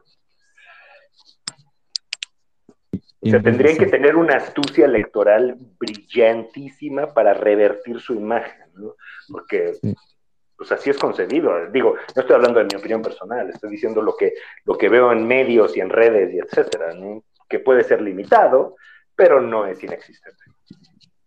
Ahora sí, me gustaría entrarle al tema de MC y, tú, ¿dónde lo ves en el 24? ¿Solo de plano lanzando a, no sé a quién, a Chentorinsky o a, o Maines o, agarrando a alguien de los que se caigan? ¿Tú por dónde, por dónde lo lees? Yo creo que Dante lo que está haciendo es astuto en algún sentido y arriesgado en otro. Él está diciendo, voy a dejar que estos se maten, que se masacren, que se hagan polvo. Y ahí surgimos como el gran conciliador o el gran, la gran opción diferente. Y va a poder decir, mientras todos estos se mataban, nosotros estábamos trabajando y construyendo y etcétera, etcétera, etcétera. También creo que sí está pensando, o sea, o debería estar pensando en ver a quién recupera que valga la pena de los candidatos, porque como hablábamos del posicionamiento al principio, es muy caro posicionar a alguien. Pero si ya te lo posicionaron ellos y tú lo recuperas, ya te regalaron el posicionamiento. Entonces, pues ya todo el mundo conoce a tu candidato y aparte es el candidato víctima que va a pasar diciendo que los otros dos hicieron procesos fallidos y corruptos y lo que sea, ¿no? Entonces, son los honestos. El problema que tiene, el desafío que tiene, es que va a pasar todos estos meses en el olvido, nadie se va a acordar de MC, hasta noviembre. Y entonces, eh, pues ahí logra volver a colocarte en el debate público, puede ser bastante desafiante. Yo creo que MC no le está apostando a ganar, yo creo que van a luchar por mantener sus bastiones, ganar algunos cuantos más. Ellos son muy buenos para construir eh, personalidades locales, ¿no? Como Alfaro, como Lemus, etcétera, que lo han hecho relativamente bien, eh, en fin, y que mm, o al menos que son, tienen buena popularidad. Eh, y yo creo que yo creo que su rol es más su, su, plan es más a largo plazo, no, no, no, yo creo que lo que quieren es, es ir nomás ganando territorio, ganando territorio, ganando territorio. Y ya que lleguen las elecciones, pues de pronto ser el fiel de, fiel de la balanza, con el precio que eso puede tener de que si la elección es muy cerrada y gana Morena por culpa de Movimiento Ciudadano, pues sí se va a ganar pues algunos este, críticos, ¿no? Ya, muy bien. Bueno, pues vamos a regresar. Eh, tenemos a Alma desde Yucatán. ¿Estás ahí, Alma? Hola, buenas noches. Este, Señor Andrés Gabriel, gracias por el micrófono. Buenas noches a la sala. Este señor Andrés, eh, yo quería, yo, yo quería platicar con usted. Usted vivía en Cuba. Estuvo. Ah, ¿Eh? ¿Que si yo vivía en Cuba? Sí, fue, fue este, usted embajador en Cuba, ¿no? No, ese es mi papá. No estoy tan viejo, pero. Ah, ok. okay. ¿Qué edad Mi papá fue embajador en Cuba. Ah, es que eres el hijo. Otro. Entonces tú no tienes carrera política, solamente tienes carrera eh, de, de periodista. Correcto. Bueno, en Naciones Unidas y de periodista, pero no, yo, yo no. O sea, eh, de la juventud, así pon tú, de los 15 a los 20 hice política y ahí dije, creo que eso no es para mí, permiso, chao. Bueno, bueno, pero creo que a lo mejor tú viviste un poco lo de Cuba y cómo viste Cuba, ¿no? Sí, te voy, esto porque, te voy a decir esto porque como yucateca, yo viví en Ciudad del Carmen de 1985 a 1997 que pasaron los huracanes. Yo dejé ah, la isla por, por todo lo que vivimos. De hecho, yo hablo con Jacobo Saludowski por la emergencia que tuvimos allá tan espantosa. Yo conocí personalmente en 1988 al señor eh, Andrés Manuel porque estábamos en una reunión y llegó él y a mí me preocupa que desde ese tiempo que hizo tantas adversidades, en el 94 que quema los pozos, ahora va a juntar unas pipas, yo no quiero dar malas ideas, pero pueden incendiarse las pipas que va a llevar ahorita a su, a por favor, como el, Por favor, no digas esas cosas, no digas. No, no, no, no, no, no, no, no quiero dar ideas, pero pero él fue una persona muy violenta, muy conflictiva, y el día que tú hablas de que está ensangrentado, efectivamente, se, le pega a un militar y el militar se voltea y le pega con un mazo. Así fue, efectivamente, pero él pega primero, ¿eh? No es que... No lo, dudo, pero lo que quedó no es eso, lo que quedó es la foto. Y eso es lo que perdura en la memoria y en el imaginario, que está el líder político luchando por la democracia ensangrentado. ¿Cuál líder? ¿Cuál líder se ha llenado de mentiras el país durante cuatro años, de hambre, de muerte, de falta de medicamentos? Yo te estoy hablando de imagen, no te estoy hablando de que sea cierto, te estoy hablando de la imagen que logró construir en ese momento. y ahí se dio cuenta que hacerse la víctima era muy víctima, ¿no? ¿Eh? Aquí estamos charlando don Andrés y yo como Perdón. en la sala. Disculpa, te escuchamos. En el de Gabriel. Gabriel, regáñalo. Perdón, perdóname. No, te eh, preocupes. Eh, ahí te lo encargo porque ahí tengo mucha gente esperando. Bueno, rápido.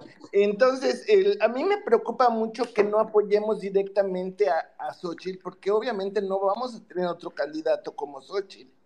Ella es la única que reúne todas estas características maravillosas que además ha cumplido como ser humano. No es que está vendiendo su imagen, porque incluso ella ni sabía que iba a ir para la presidencia.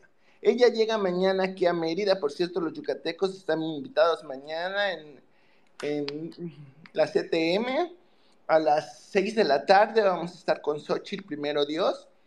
Y, y, yo sí le apuesto todo. Mira, yo no soy partidista, soy empresaria, nunca he sido política, he sido activista. Entonces, vamos a emocionarnos con eso y vamos a lograr, porque a mí me preocupa cuando oigo hablar gente que mm, tiene pesimismo con Xochitl.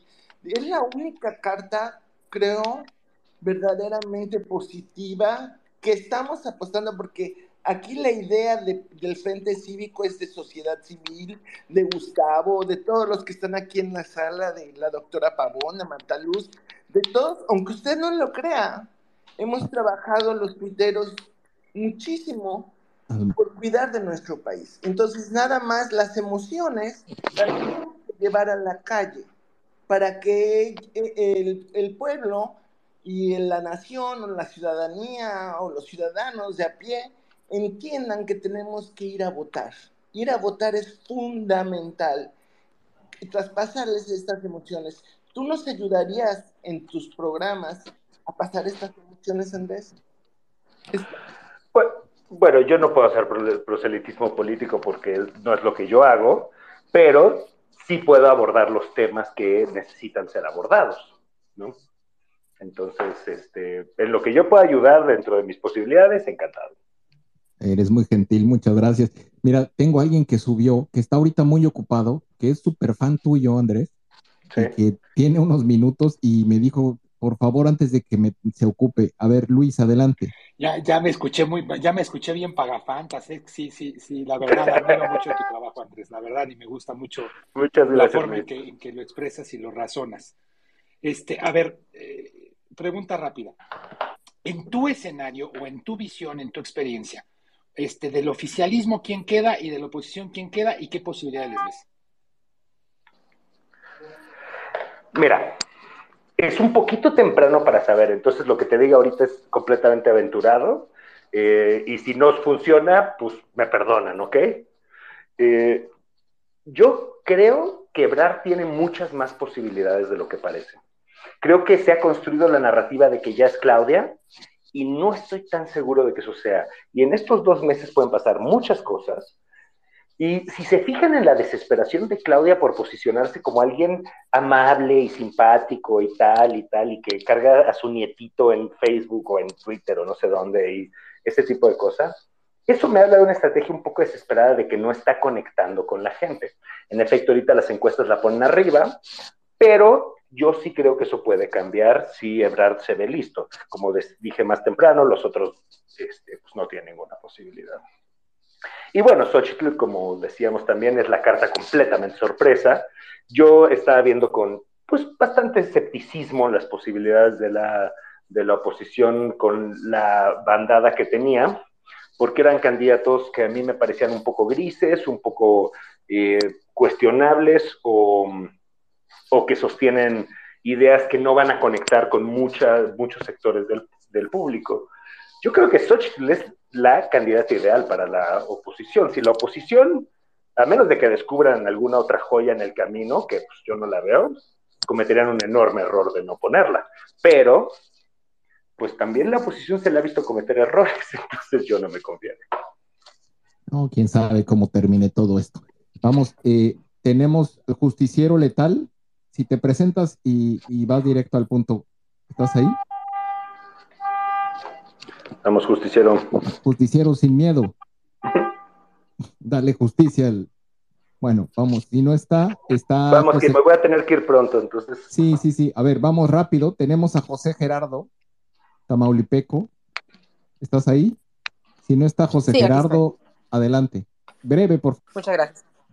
Eh, sí, trataré de ser rápido. Bueno, en la cuestión sobre, mm, y ahora la elección sobre el representante del frente con la salida de Lili Telles, ha habido como una, un pequeño cisma, más que nada, en grupos conservadores, los grupos más de ultraderecha, y no es por encasillar a Lili Telles diciendo de que ah, es de ultraderecha y de extrema derecha, pero sí he estado notando que esos grupos antiprogresistas han estado pues más alterados en la cuestión del proceso y no se ve que ellos quieran, por ejemplo, apoyar a Xochitl Galvez.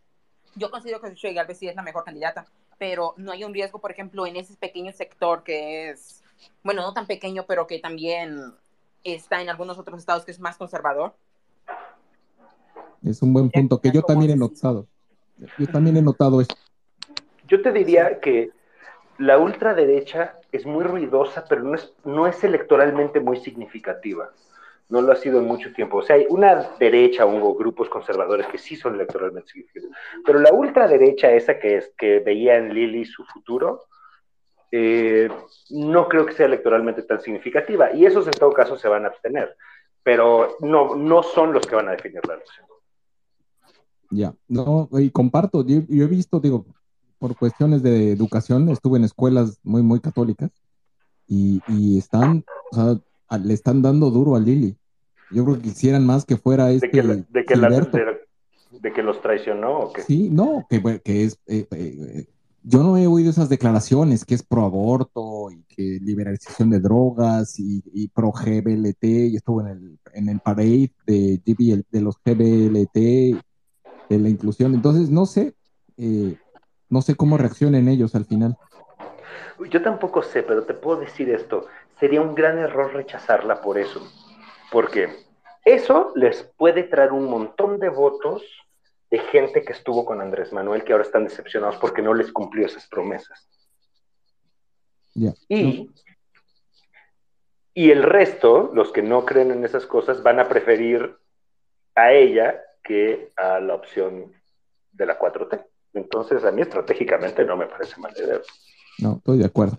Bueno, vamos a ver, tenemos uno, dos, tenemos, por favor, muy, muy breves.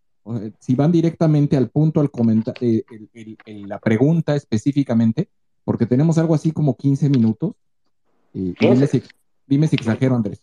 Sí, exageras, 10, digamos. 10 minutos, 10 minutos. Entonces, tiene que ser un comentario de menos de dos minutos, por favor, eh, o pregunta directamente. Humberto, ¿estás ahí? Así es. Eh, eh, buenas tardes. Les saludo desde Chicago. Ah, me he venido haciendo la pregunta de quién ahorita tiene más peso político, si la sociedad civil o los partidos políticos. Y veo por qué, porque se está desbordando una oleada de preferencia hacia Xochitl Galvez y no hacia los partidos políticos. Y, y, si en algún momento Xochitl se desprendiera de los partidos políticos, que ellos son la oposición, pero también pueden ser oposición, y ya lo vemos con los que, los suspirantes que se están moviendo, que no le estén dando ese apoyo a Xochitl, que eso es lo que ah, yo de alguna manera entendería, que Xochitl podría irse por la independiente si es que ella quisiera o tener esa oposición para fortalecerla, ya que los partidos políticos en realidad son los que han fragmentado a la sociedad y por eso es que tenemos ese 50% casi de abstencionismo. Y esas son las preguntas que quería hacer. Muchas gracias, Gabriel. Y les saludo, eh, eh, saludo desde Chicago. Gracias, Humberto. Gracias, Humberto.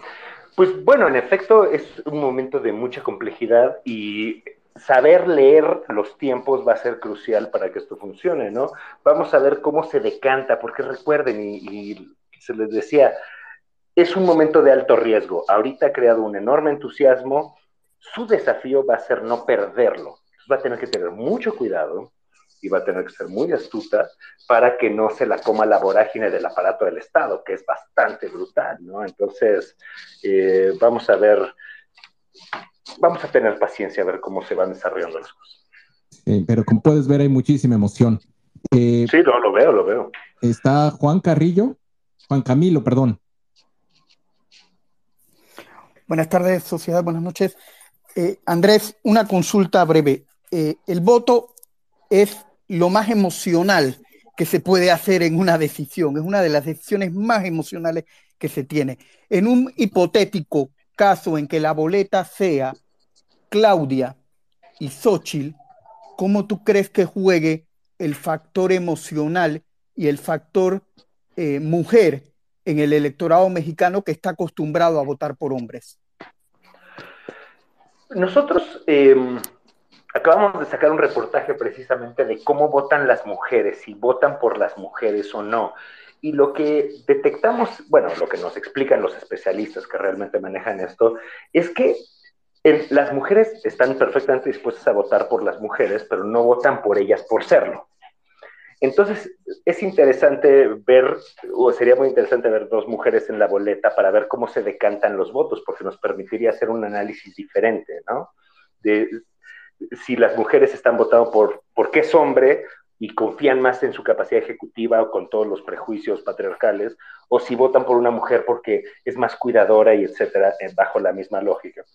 Em, lo que nosotros vemos es que el factor mujer no va a ser especialmente relevante. Lo que sí va a ser muy relevante es que las mujeres voten, porque las mujeres representan más del 52% del electorado y son más proclives a votar que los hombres. Hay menos abstención entre las mujeres que los hombres. Entonces, las mujeres muy probablemente van a ser quien elijan a la próxima presidente o presidente de México. Y entonces, quien mejor logre conectar con las mujeres va a tener las mejores posibilidades de ganar. Vamos a ver. No, coincido totalmente, coincido. A ver, está David Rojas. Sí, buenas tardes a todos. Rápidamente, eh, los saludo desde Texas, emigrado de Tamaulipas, muy emocionado en el 2000 cuando ganó Fox y vino Vicente aquí a Tamaulipas con Felipe Calderón como presidente del partido. Pero pues como todos sabemos ha sido una gran decepción por muchas razones, sobre todo que se, metió el partido a la, corrupción. Eh, tocando otra vez sobre las mujeres, Xochitl se lleva de calle a Claudia. Es mucho más experimentada en, política, es mucho más mujer. Cuando se les presente en la boleta a las mujeres Xochitl y Claudia, definitivamente Xochitl tiene muchas más tablas. Claudia no deja de ser una clase mediera, burguesa, como dice López Obrador, hipócrita y ahora este, tratando de emular a un, a un tabasqueño.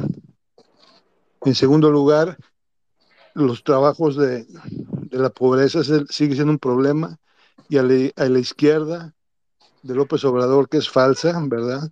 Hay que rebasarla por la izquierda. Y Xochitl tiene la experiencia, la capacidad, el conocimiento de los, lo que necesita México para salir de la pobreza. A, la izquierda se le rebasa por la izquierda y sin demagogia. Con cosas concretas. El otro problema es el trabajo del abstencionismo. Hay que salir a la calle. En Estados Unidos, en las, en las elecciones, hay mucho trabajo de campo, puerta por puerta, bancos telefónicos hablando para combatir el, abstencionismo. Entonces, hay mucho trabajo que hacer para sacar a la gente a votar. O sea, la gente estamos hartas y, y es más fácil quedarte en la casa y no votar a salir a, caminar en el sol, en el calor, a decirle a la gente, hay que votar, es importante que votes. Yo estoy muy entusiasmado con Xochitl, el, el video que han visto ustedes en, redes, eh, donde dice que por qué si ella puede ser mujer, que dijo Claudia que no cualquier mujer podía ser candidata. Es, está bien hecho, está muy bien este, pensado y, y te, despierta emoción, te emociona. Yo la verdad sí estoy entusiasmado este, a partir de, que vi ese, video tiene Xochitl los tamaños, no es la candidata perfecta, ideal, que he visto que, que por qué no ve inglés, es lo de menos, o sea, es como cuando Biden queríamos sacar a Trump de la Casa Blanca, ahorita hay que sacar a, López de, de Palacio, y todos tenemos que unirnos y aguantar este lo que no nos guste, aguantar callados, aguantar vara, porque el objetivo es sacar a López de ahí, porque si no nos lleva, nos lleva el traste como lo hemos visto, ¿verdad? Gracias, David. Muchas gracias, coincido. Eh, adelante, Andrés, y, me dices cómo andamos de tiempo, por favor. Eh, sí, lo que te diría es, yo creo que Xochitl en efecto puede ser mucho más competente tal, pero volviendo al tema emocional, ¿no? Que veo que además lo tienes acuérdate que ella es la representante de Andrés Manuel y quien más mueve emociones es Andrés Manuel. Si ella logra capturar el si Sheinbaum mantiene el, espíritu de Andrés Manuel, ese es un voto muy emocional también. Entonces, que se lleve o, no de calle a alguien en unos temas puede ser real, pero eso no es necesariamente eh, aplicable a quienes hoy creen en Andrés Manuel, ¿no? Entonces, eh, nomás lo digo para no perder la, pista de cuáles son los desafíos que se están enfrentando. Y pues dame cinco minutos más que ya me tengo que ir. Ok, quedan dos, dos personas que tienen micrófono habilitado. Espero que Justiciero ya esté por ahí y si no está, Justiciero, ¿sigues ahí o ya te dormiste? No, yo creo que ya se durmió. Está Gabriel Hernández. Adelante, Gabriel. Hola. Oiga, Gabriel, Gabriel, no se te Está, tiene un zumbido tus audífonos o tu micrófono. Está en el viento, güey. Sí. No, eh, eh, le falta una tierra. Gabriel no se escucha. A ver. No, no se, o sea, se oye muy mal, se oye muy mal. No, bueno, pues, ni hablar no se puede. Perdónanos, Gabriel, pero no nos escucha nada. Nada.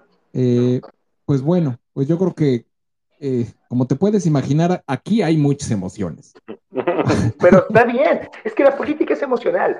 O sea, lo, que yo no digo es que no votemos con emoción, deberíamos votar con emoción, pero con las emociones correctas, así como esto es bueno, no, no, no las fantasías que nos venden, ¿no? Y por eso yo decía, hay que votar no tanto con el corazón, pero más con la cabeza. Pero eso no significa votar con el, con el, corazón. O sea, todas las campañas nos entusiasman y nos emocionan, al menos a quienes nos interesa la política. Y deberían, una campaña, no hay nada peor que una campaña aburrida, ¿no? Pero eh, eso tiene que estar acompañado también de una reflexión este, mínimamente construida sobre qué es lo que más le conviene a la patria y no solo lo que nos hace sentir mejor a nosotros. Totalmente de acuerdo. Eh, ¿Tenemos tiempo para una última intervención? Sí. A ver, Tere, y contigo cerramos. Adelante, Tere. Hola, ¿qué tal? Buenas noches a, a todos. Pues bueno, ok, aquí yo creo que, o, o, sea, lo ha demostrado, es una mujer inteligente, es una mujer eh, capaz, creo que puede hacerlo muy bien. Eh, nos ha demostrado de, de dónde vino y, de, y a dónde ha llegado y considero que pues de verdad no hay nada que hacer contra las corcholatas, no tiene nada que hacer contra ella, no hay ese carisma, no esta, esta imitación que está haciendo Claudia de, de Andrés Manuel es fatal, porque le sale bastante mal, o sea, fingida muy mal todo, entonces no sé quién le está haciendo la campaña, pero la verdad hay que correrlo, bueno, que no los corra, ¿verdad? Porque la verdad lo están haciendo bastante mal. Y bueno, yo el apoyo total a, a yo lo había dicho desde antes, la verdad es que es una mujer súper entrona, eh, motivadora eh, y, e inteligente. Y yo creo que también ya en, cuando sean los debates lo veremos, ¿no? Porque, o sea, sí, sí está dentro y ella también tendrá que demostrar más y creo que lo va a poder hacer porque tiene de dónde. Entonces, eh, y bueno, yo siempre siguiéndolos y apoyando el, el, el tema. Muchas gracias. Muchas gracias, Tere.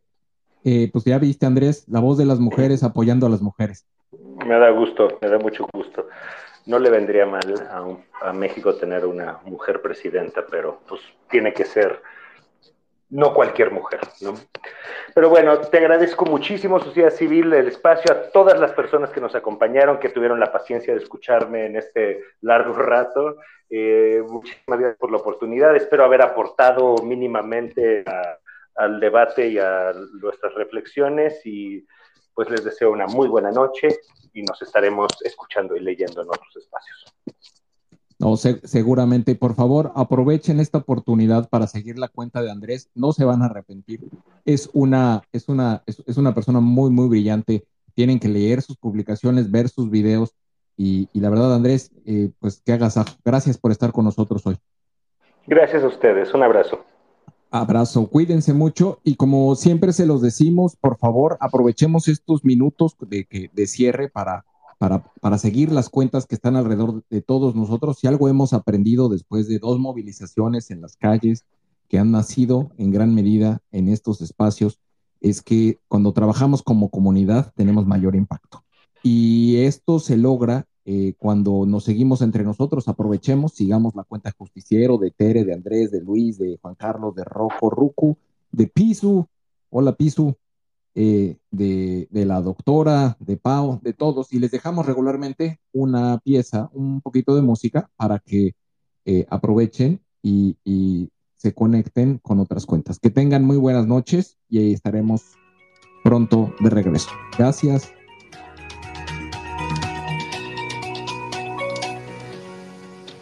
Síguenos en nuestras redes sociales. Estamos presentes en Twitter, Facebook, Instagram, TikTok, Spotify y YouTube. Encuéntranos como arroba SocCivilMX.